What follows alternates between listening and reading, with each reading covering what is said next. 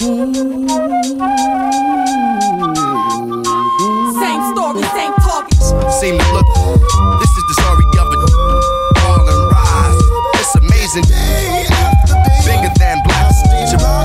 Big, big, bigger than black. Questo è Better Go Soul, podcast periodico dedicato alla cultura, allo sport e alla musica black. I didn't play the game for the money. I didn't play the game for to be famous. I love to just be an individual that's uh, that's very colorful. Forget all about the hair and the tattoos. Watch him play basketball. I didn't even think I was going to amount to anything. Hard work, that's all it is, hard work. I just went there and just let my raw talent just take over. That's what Dennis does. He does it better than anybody in the league. Unbelievable hustle play by Rodman. He just wants it a little bit more than everybody else right now. I'm basically like James Brown, the hardest working NBA player. If you ask a lot of people who they'd rather be for one day, I think they'd say Dennis Rodman in the NBA.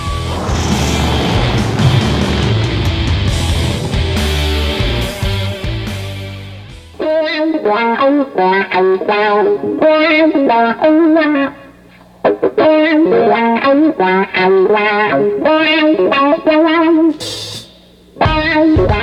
1993, Detroit.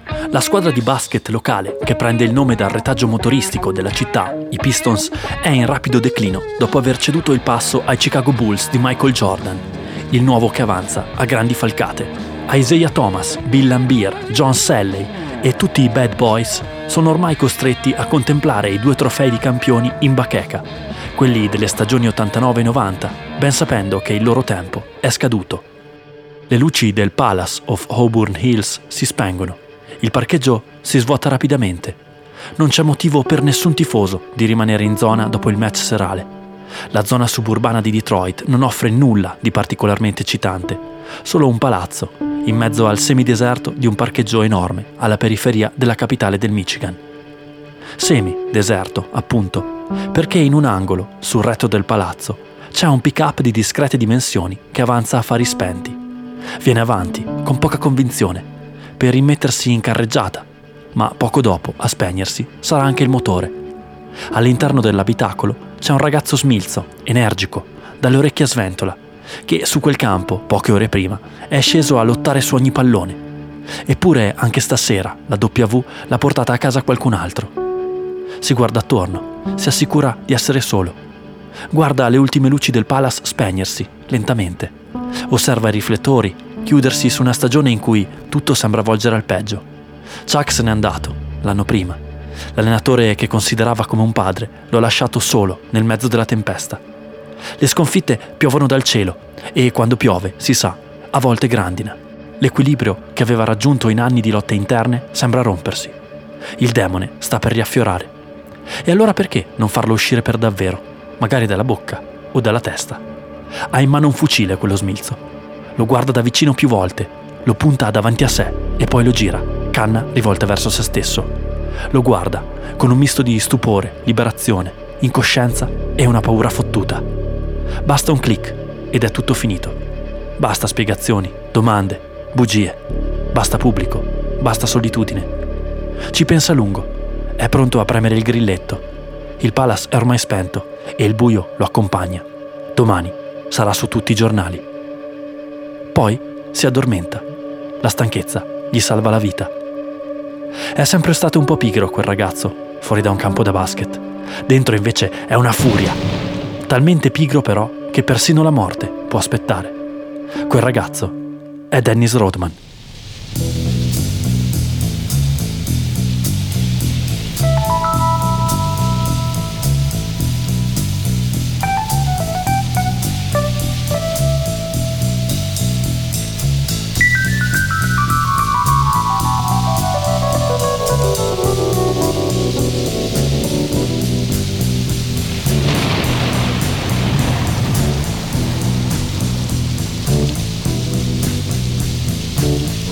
Riders on the storm. Riders on the storm. Into this house we're born. Into this world we're thrown. Like a dog without a bone and actor out on loan, riders on the storm. There's a killer on the road. His brain is squirming like a toad. Take a long holiday. Let your children play. If you give this man a ride, sweet family will die. Killer on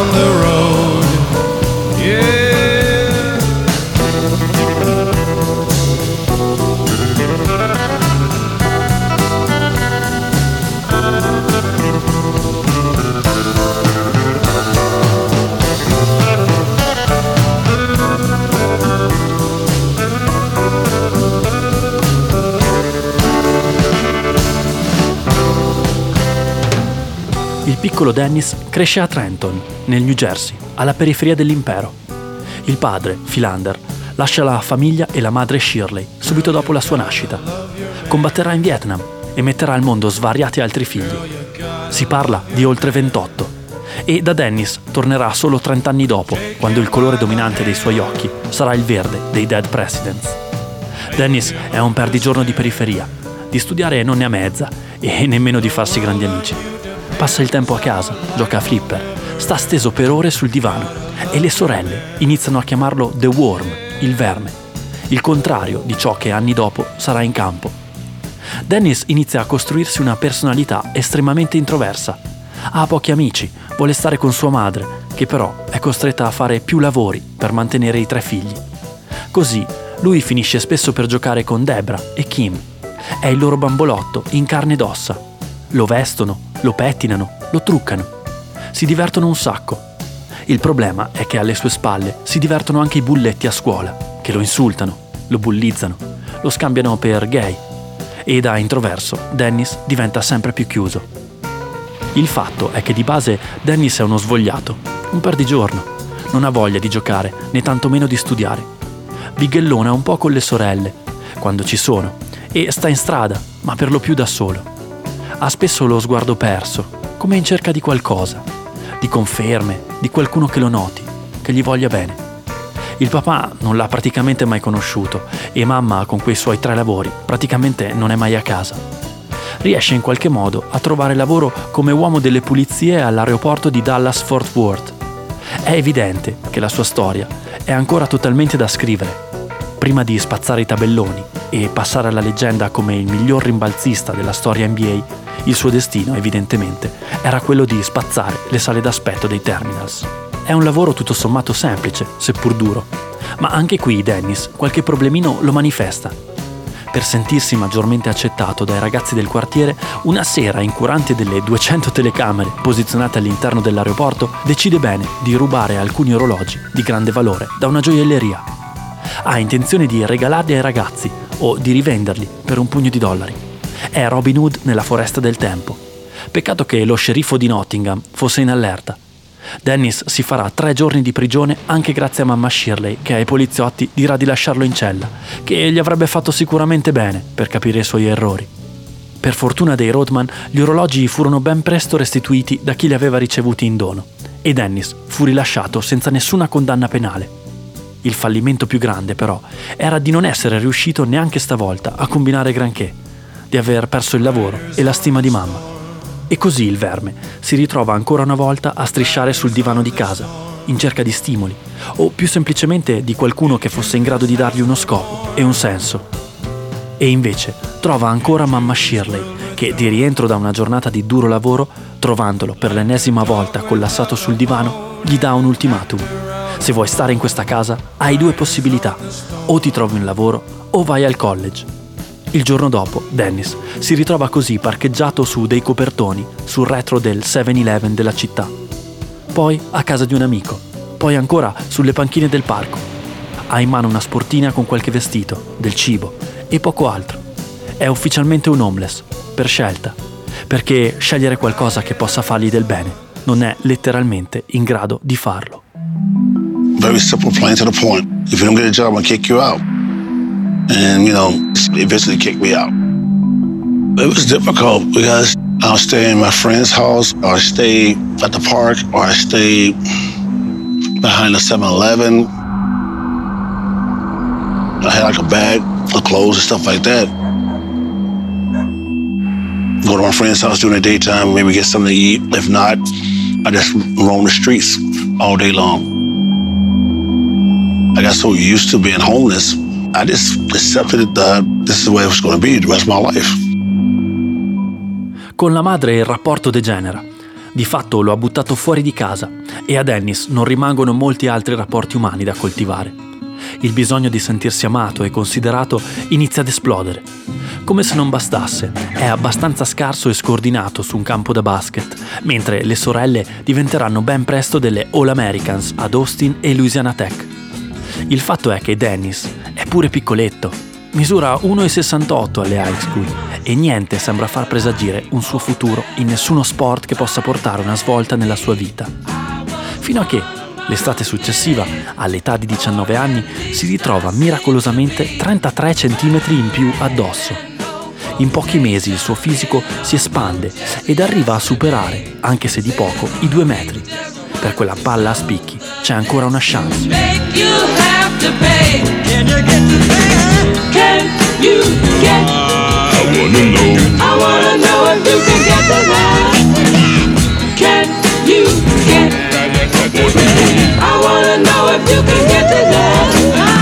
Un po' di fortuna inizia a girare assieme a quel pallone arancione, che ora entra nel ferro spesso e volentieri. È quello della palestra davanti a casa, dove ad un certo punto si fa notare da Cook County College, in Texas. Ma nemmeno lì riesce in realtà a completare una stagione intera. Rimarrà poco meno di una ventina di partite, dove comunque qualche segnale del talento che sta diventando lo lancerà, forte e chiaro. Chiude infatti a 17 punti di media e oltre 13 rimbalzi a partita. È un diamante grezzo, ma dopo pochi mesi si ritrova ancora in strada. Occasionalmente Shirley però lo fa tornare a casa, forse per capire se ha finalmente imparato la lezione, forse per dargli una possibilità di essere contattato da qualche altro college. Cosa che avviene grazie a tale Lon Reisman, assistente allenatore a Southeastern Oklahoma State, un piccolo college dell'Oklahoma nel paesino di Durant. E no, non è una battuta. Esiste veramente e da ben prima delle cupcake di Kevin. Questo college ha sentito parlare di lui e vuole reclutarlo per giocare in Division 1. Per farlo però deve prima riuscire a parlargli. Peccato che Dennis, pur convinto dalla madre ad accettare il colloquio in cambio di una notte da spendere nel letto di casa, non abbia nessuna intenzione di ascoltare quello che Lon ha da dirgli. E per due ore lo lasci lì a bussare in vano prima di decidersi finalmente ad aprirgli la porta di camera e ad ascoltare l'offerta. All'improvviso, forse perché è stufo di non essere lasciato in pace, forse perché aveva bisogno di sgranchirsi le gambe, o forse anche per uno sprazzo di lucidità, decide di accettare la visita del campus di Oklahoma che Lon gli propone di fare quello stesso giorno. E, contrariamente ad ogni aspettativa, Rodman ne rimarrà colpito e deciderà di spendere lì i suoi prossimi tre anni, giocando ad altissimi livelli un basket finalmente organizzato. E divertendosi pure. È la prima volta che si sente voluto da qualcuno, per davvero. Probabilmente quelle due ore di attesa di Reisman fuori dalla sua camera hanno sbloccato qualcosa. Ha capito che oltre quella porta c'era finalmente qualcuno che lo voleva per davvero. L'Oklahoma però non è certo lo stato più ospitale con gli afroamericani e la parola nigger è quella che Rodman si sente rivolgere più spesso. Il fatto è che lui nemmeno capisce perché ci sia quell'ostilità per il colore della pelle. Non riesce nemmeno a cogliere la differenza di quell'odio con quello che riceveva dai suoi compagni di classe perché strano ed introverso. Emarginato lui lo era sempre stato. Che effetto poteva mai avere su di lui una bandiera confederata? ammesso che sapesse riconoscerla, visto che la scuola e la formazione non erano certo presenti nella sua vita. A qualcuno l'ascolto potrebbe sembrare assurdo, ma quelle attenzioni, per quanto per i motivi sbagliati, inizieranno invece a piacere a Dennis, che comincerà a sentirsi finalmente notato, osservato. E mettiamola lì, perché questa necessità tornerà con leggera prepotenza più avanti nella sua carriera.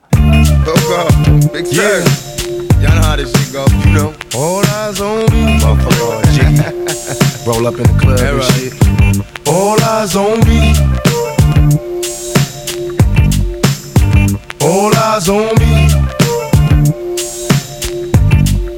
You know what? I bet you got it twisted, you don't know who to trust. So many player hating niggas trying to sound like us. Say they ready for the funk, but I don't think they know it. Straight to the depths of hell is where them cowards going. Well, all you still down, nigga, holler when you see me. And let these devils suck for the day they finally freed me. I got a caravan of niggas every time we ride. Hitting motherfuckers up when we pass by. Until I die, live the life of a boss player. Cause even when I'm high, fuck with me and get crossed later. The future's in my eyes. Cause all I want is cash and things. A five double low, bands wanting flashy brains. Uh, bitches pursue me like a dream. Been known to disappear before your eyes, it's like a dope thing. It seems my main thing was to be major. Paid the game sharper than the motherfucking razor blade. Save money, bring bitches, bitches bring lies. One nigga's getting jealous and motherfuckers die. Depend on me like the first and 15. They might hold me for a second, but these punks won't get me. We got four niggas and low riders and ski masks screaming thug life. Every time they pass, all eyes on me. Live the life of a thug nigga until the day I die. Live the life of a boss player. All eyes on me. All eyes on me. Live the life of a thug nigga until the day I die. Live the life of a boss player, cause even getting high. Hey, to my nigga Pac. Rodman in Oklahoma inizia a farsi qualche amico e ad un certo punto, durante un camp di pallacanestro, incontra tale Brian Rich, un ragazzo bianco, chiuso in se stesso da mesi per aver ucciso durante una battuta di caccia il suo migliore amico. I due si ritrovano. Sono quasi lo specchio l'uno dell'altro, non fosse per quel metro di altezza di differenza.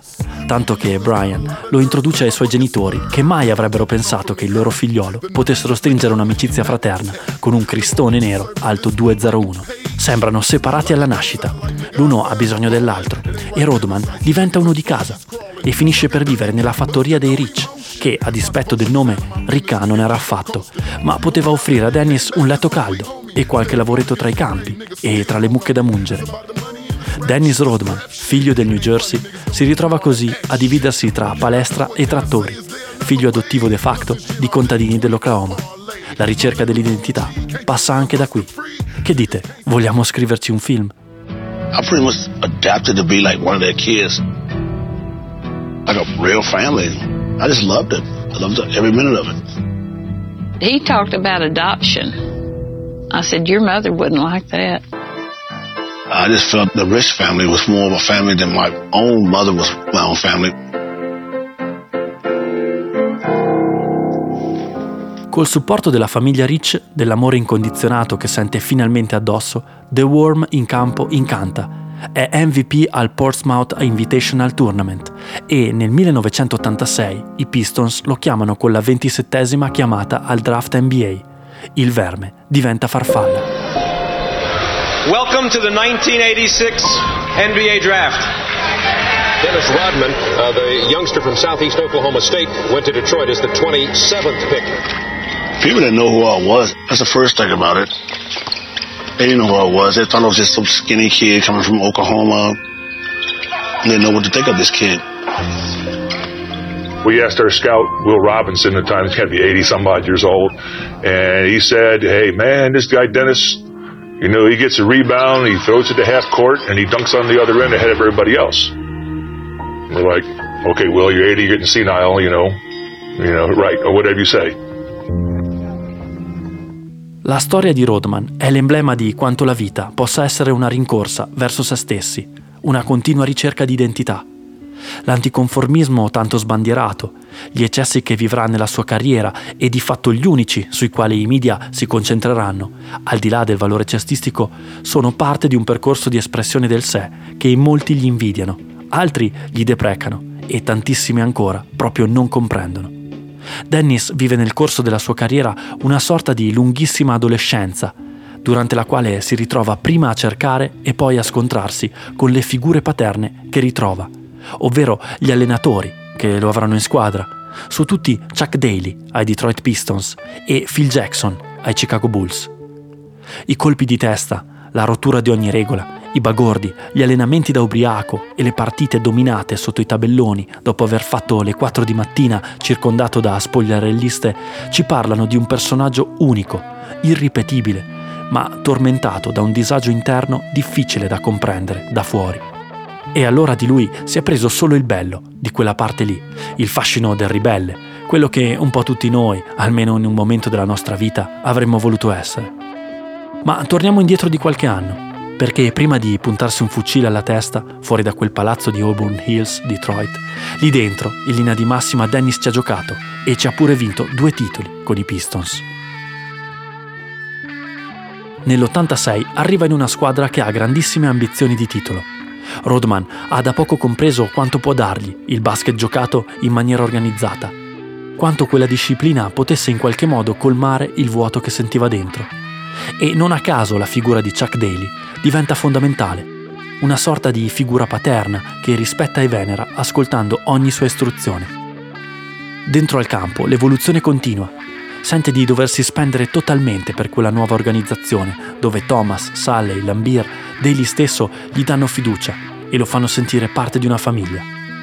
Diventa ufficialmente uno dei bad boys, spendendosi totalmente sotto le planche, lanciandosi tra il pubblico a recuperare ogni singolo pallone studiando le rotazioni di tiro degli avversari per capire fin dal rilascio dove cadrà l'eventuale rimbalzo.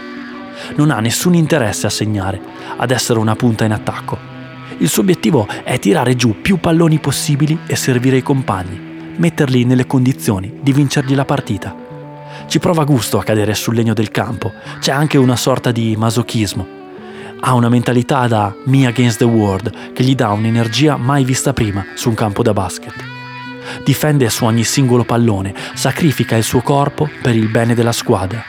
È finalmente a suo modo felice, non tanto perché vince, ma perché a suo dire ama far sentire felici gli altri.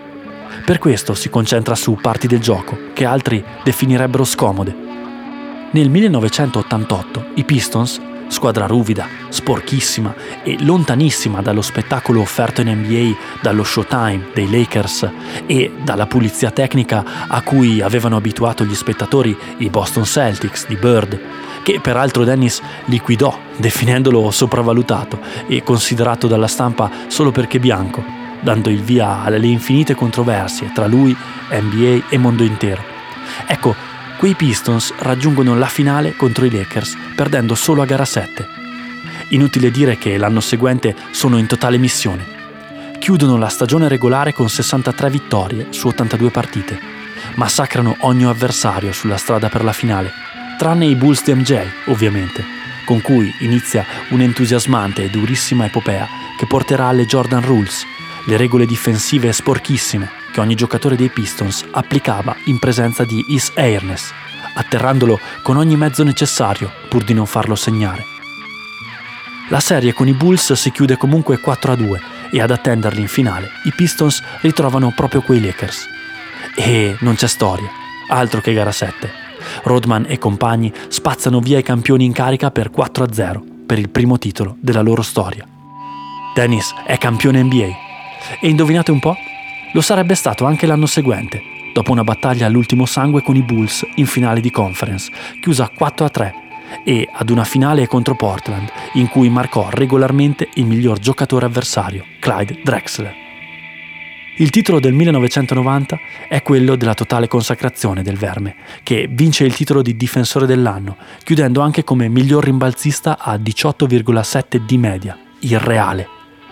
Il premio andava alla sua totale abnegazione per la squadra e per quel Chuck Daly che tanto stimava.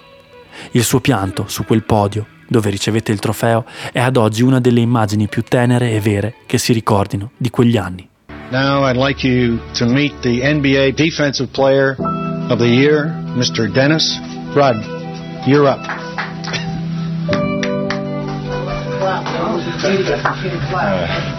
Uh, uh, that's a dream for me. You know, dream come true for me. Uh, the first time he won the Defensive Player of the Year, I mean, he was getting so many kudos, so much respect. It's that validation of being one of the best after being nothing for so much of your life or being believed to be nothing by other people looking back at that and, and, realizing just how many conflicting emotions must have been going through his mind the belonging and the abandonment and the self esteem and some of the masochistic things that he felt about himself they were all gone in this moment. I just, you know, I just thought that. Um, You know,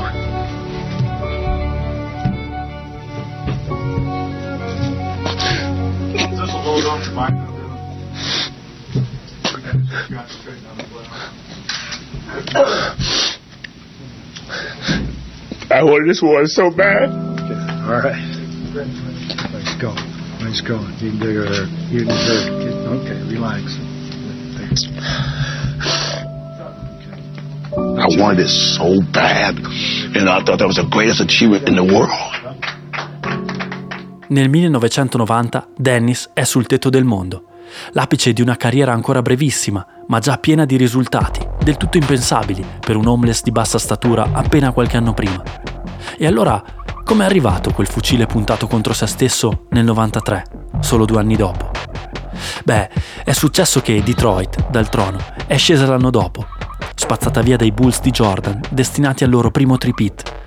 Il ciclo dei Pistons stava per chiudersi, a mano a mano che la squadra iniziava a perdere i pezzi.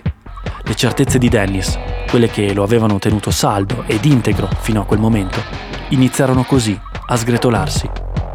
Fino al 1993, appunto, quando fu addirittura Chuck Daly, il padre putativo, ad andarsene.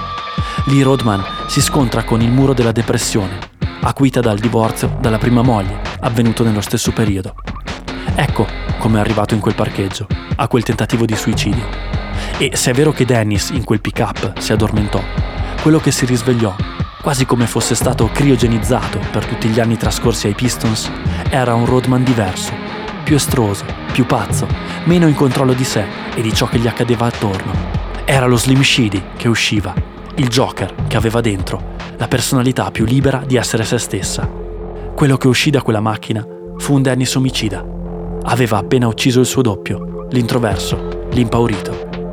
Dennis aveva appena deciso che il suo vero essere era decisamente un altro. Inutile sopprimerlo. Era finalmente ora di rivelare al mondo la sua vera identità. Il vero The Worm era finalmente sbocciato.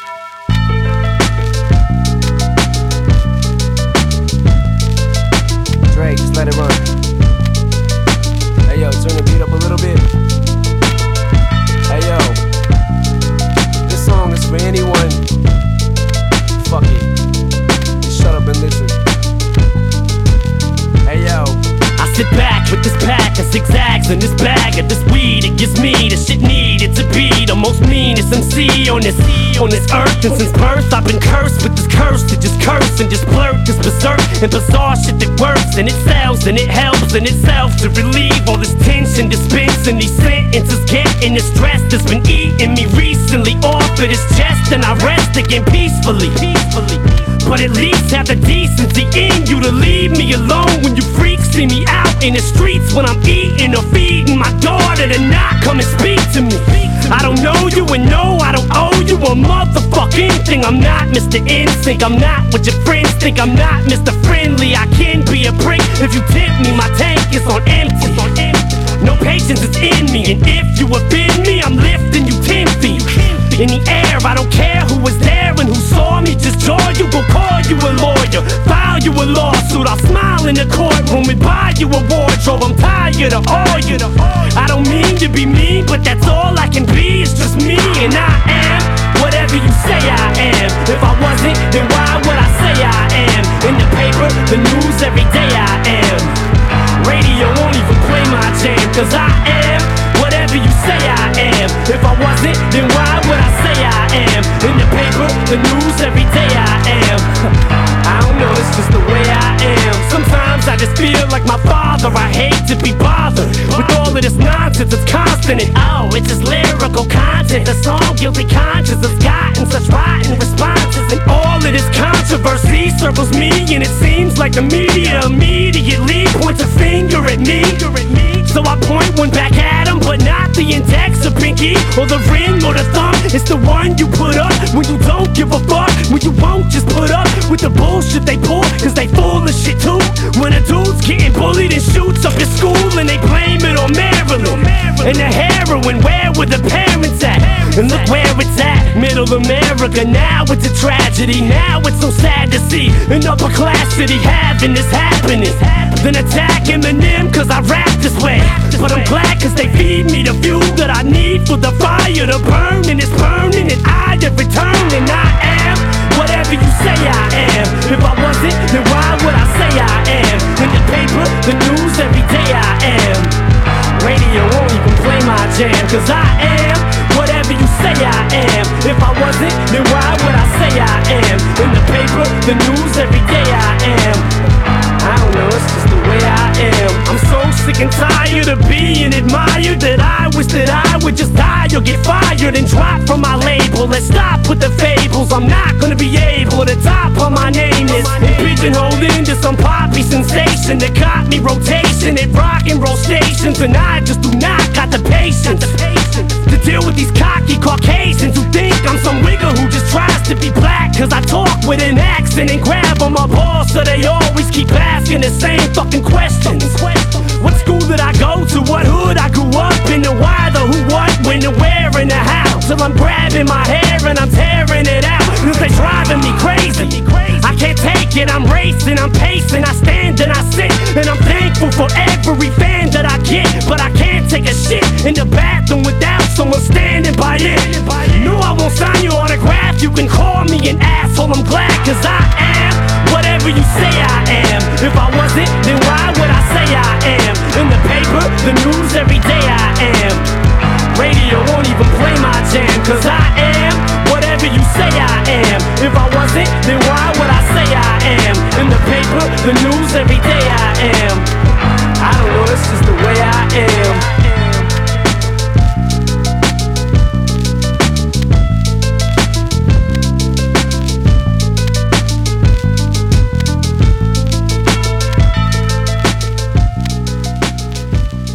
Al cinema intanto quell'anno esce Demolition Man con Sylvester Stallone e Wesley Snipes. Quest'ultimo sembra quasi impersonare quello che Dennis sarà nei prossimi anni.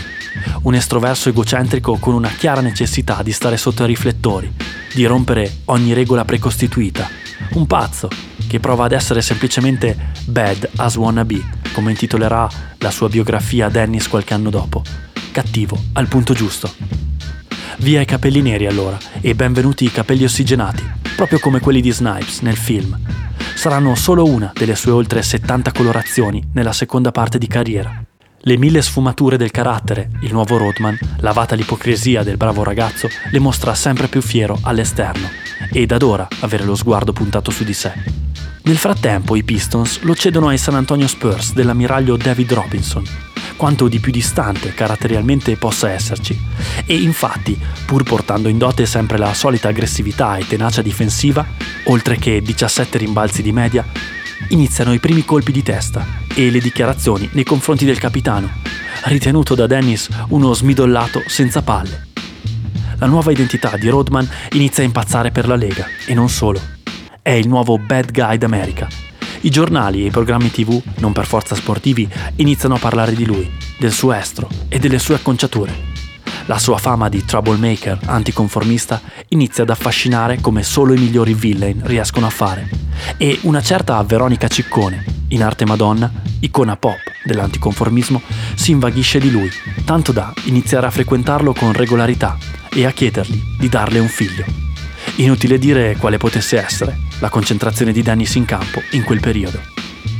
E così gli Spurs, una squadra non certo abituata a quel tipo di riflettori, si liberano finalmente di lui ed orchestrano uno scambio che cambierà per i prossimi tre anni la geografia NBA. Nel 96, infatti, Jerry Krause, general manager dei Bulls, dopo essersi confrontato a lungo con Phil Jackson e Michael Jordan, decide di acquistare Rodman dagli Spurs, in cambio del centro Will Perdue, e di completare così il terzetto dei sogni, a patto che MJ riuscisse a tenere a bada il lato più folle del ragazzo del New Jersey. Quel terzetto era formato da Superman, Mike, Batman, Pippen e Rodman, per l'appunto. Non senza qualche lamentela iniziale di Scotti, ovviamente, che da avversario contro i Pistons aveva sofferto tantissimo la fisicità e le scorrettezze del verme. Ma Phil e Mike, forti della loro personalità e della comprensione di ciò che a Dennis serviva fuori dal campo per poter dare il meglio una volta varcati quei 28 metri, riuscirono a domarlo. Lo racconta bene in questo senso la serie The Last Dance, ricordando come Phil Jackson fosse accondiscendente alle richieste di Dennis di allontanarsi dalla squadra per qualche giorno, anche nel bel mezzo dei playoff, pur di potersi sfogare nei casinò e nei bordelli di Las Vegas e tornare più carico di prima. Dennis era capace di scomparire per una settimana, tornare sfatto e sposato con qualche modella. Leggendaria è la sua relazione con Carmen Electra, il cui matrimonio durò ben nove giorni, per poi dominare intere serie di playoffs. Memorabile fu ad esempio la prima serie di finale contro Utah, durante la quale scappò dalla defunta Salt Lake City per sfidare Las Vegas su un ring della WWE, niente meno che Hulk Hogan, in diretta nazionale per poi tornare il giorno dopo sul campo e massacrare, ancora prima mentalmente che fisicamente, l'MVP Karl Malone allo stesso modo. Larger than life, più grande della vita stessa. Malone grabs Hogan, grabs Rodman, and they're going to meet somewhere in between. Karl Malone has arrived back in this ring about his third tour of duty here in the tags with a vengeance. what must be going through Rodman's mind and body? He's got to have butterflies the size of pigeons. Con Rodman in campo, i Chicago Bulls vinsero tre titoli consecutivi e nel 96, l'anno del suo arrivo, chiusero con 72 vittorie e 10 sconfitte.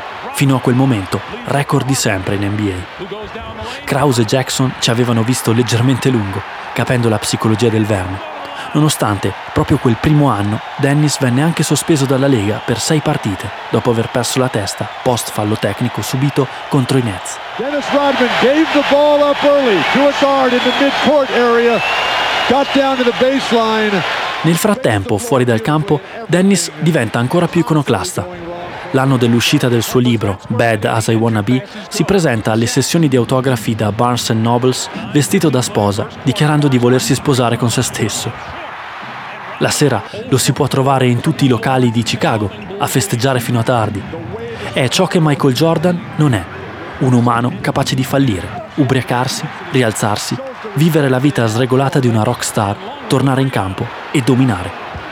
Tra il 96 e il 98, Rodman diventa forse più popolare di Michael Jordan stesso. È il più umano tra gli immortali. Every day I spend my time drinking wine, feeling fine, waiting here to find the sign that I can understand. Yes, I am. So every day I spend my time drinking wine, feeling fine, waiting here to find the sign that I should take it slow. Again, there he go to another dimension. My mind, body, soul in prison. My eye, probably going ballistic, but listen, I'm missing a couple of screws. They ain't never do drilling, Drew. You been sipping away at the truth. The side of wisdom, a do, do. Rolling through, hitting switches, rolling dishes, blowing kisses to the bitches, holding biscuits. What's the business? Beat the system, go to business, blow the sentence, go to prison, go to church and pray the Father, Lord forgive us. And only God can judge me, and He don't like no ugly. I look so fucking good, most likes are fuck me, buddy. Yeah, I'm a piece of shit. I know I plead the fifth. I tell her holla if you need some dick. The devotion is getting hopeless, but hold it, I'm getting close as my soul is. I'm seeing ghosts as a soloist poet. Hypnosis, overdose on potions, adjusting to the motions and getting out of my Every emotions. Every day I spend my time drinking wine, feeling fine, waiting here to find the sign that I can understand. Yes, I am. So every day I spend my time drinking wine, feeling fine, that I should take it slow. Here I go, here I go, here I go. Uh, uh, this type of shit wanna flip September through August. This type of shit got busting off the clip in the middle of the and the message to the bosses. The misfits, new outfit is on the block list. Gorgeous hoes keep it saying that they cost it. Cause the Porsches get a nauseous. Cause I ain't even mad yet. Niggas caught me in a good mood. Papa Rossi when the nag nigga chillin' at the back check. Hope they show me in my good shoes. When Papa got the brand new bag, Rocco got the brand new rap. That's good news. Hood dudes usually don't look like you. How better get a deal and come back and the whole hood look like you? Screaming Pimp Squad, hold it down. Can't drive bitch. I'm legally blind, bitch. If I live or die, it's up to me to decide. Shit, niggas copping guns like they legal to buy. The only key to survive and get a piece of the pie is to agree with a lot or just believe a facade, bitch. And I'll be fine, just a drinking my wine, bitch. I, I, I got the love birds chirping at the window, but I don't need love no more. I'll be fine, sipping wine, Dopo i tre titoli con Chicago ed il lockout della NBA, nel 99 segue Phil Jackson ai Lakers, ma dura solo una stagione. Senza una personalità forte come quella di Michael e con le tentazioni di LA, scivola lentamente verso la soglia dell'alcolismo. L'anno seguente a Dallas, Mark Cuban punta su di lui, ma la situazione non cambia di molto e dopo qualche partita viene tagliato. Tenta di rilanciarsi nel 2003, dichiarandosi per un workout di prova con i Denver Nuggets, ma dopo un party alcolico a Las Vegas si schianta in moto contro un palo, rompendosi una gamba. L'NBA è ormai destinata ad essere solo un ricordo. Dennis passa così da un party all'altro e, saltuariamente, torna sotto i riflettori entrando in qualche telegiornale locale che segnala i suoi eccessi, le denunce per schiamazzi notturni.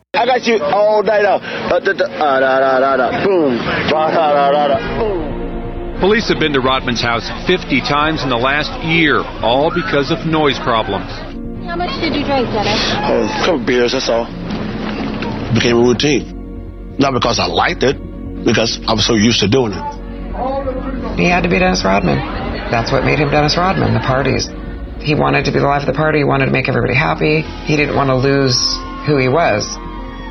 At that point, he was becoming more of a everyday drinker, and a lot of the opportunities in his life were starting to get sabotaged. If you had five championship rings, would you give up the California beach party life and come back to the grind of the NBA? That's what Dennis Rodman is talking about doing. È chiaro che senza riferimenti e libero di abbracciare completamente il suo lato oscuro, senza l'obbligo di darsi una regolata per scendere in campo, Dennis cerca di passare il tempo nel solo modo in cui riesce, tra donne, party e bottiglie di vodka. Intanto gli appassionati di basket lo ritrovano nel 2012 sul palco della Hall of Fame di Springfield, dove sale tra le lacrime che gli rovinano il pesante trucco di quella sera. È accompagnato da Phil Jackson e usa quel palcoscenico quasi come una sorta di confessionale, scusandosi con sua madre per averla abbandonata e con i suoi figli, avuti da due mogli diverse nel corso della sua carriera, per non esserci mai stato. È in grande difficoltà perché non ha mai saputo come essere un buon figlio, non sa come essere padre e non ha nessuna idea di come sia essere nonno. Sono tutte figure che nel corso della sua vita gli sono totalmente mancate o che non ha voluto abbracciare completamente, impegnato a trovare continuamente se stesso sulla strada della perdizione, degli eccessi e successo. I have one regret. I wish I was a better father.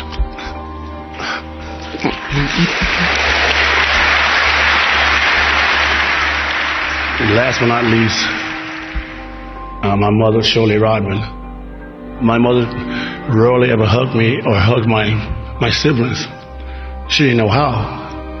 I resented her for a long time.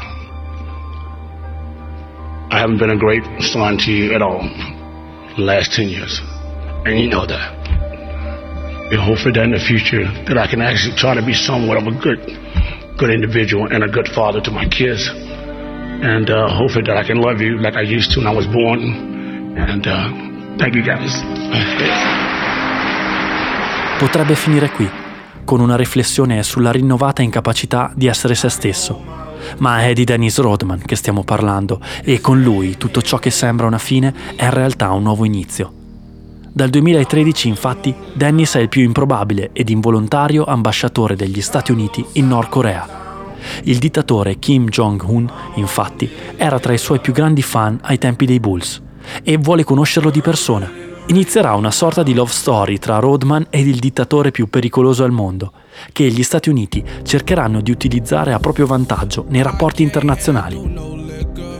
È forse la cosa più assurda che sia mai capitata nella bizzarra vita di Dennis, che dopo qualche anno termina anche questa strana amicizia, a causa di alcune dichiarazioni in merito ad un rifugiato politico in Nord Corea che degradano i rapporti con Kim. E arriviamo così ai giorni nostri. Dennis sta ancora combattendo i suoi demoni perché non sa assolutamente cosa essere dopo. Cosa puoi essere dopo essere già stato tutto questo? Forse puoi solo guardarti attorno, vedere quelli che hai lasciato indietro, provare ad essere qualcuno per la tua famiglia, quella che hai dimenticato, rifugito, rifiutato nel corso della tua carriera. Puoi farlo? Dopo gli abbandoni, le delusioni che hai sopportato, puoi davvero farlo. Dopo essere stato The Worm, puoi tornare ad essere semplicemente Dennis. Se lo chiede lui, se lo chiede la sua famiglia. Che possa esserci pace per Dennis Rodman, che possa esserci meno Rodman in Dennis e più Dennis in Rodman. 5 titoli di campione NBA, 7 di miglior rimbalzista, altre 7 volte miglior difensore della NBA, 2 volte All-Star. Eppure Dennis cerca ancora qualcosa che lo possa per davvero rendere felice. Quel fucile è ancora puntato.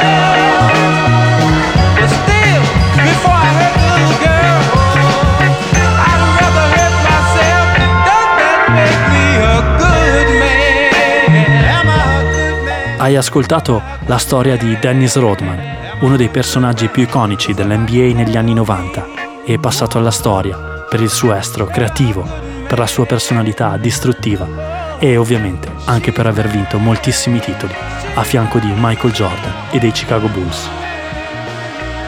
Se questa puntata ti è piaciuta, dillo a qualcuno. Questa è Better Go Soul e ci risentiamo qui per altre storie di cultura afroamericane.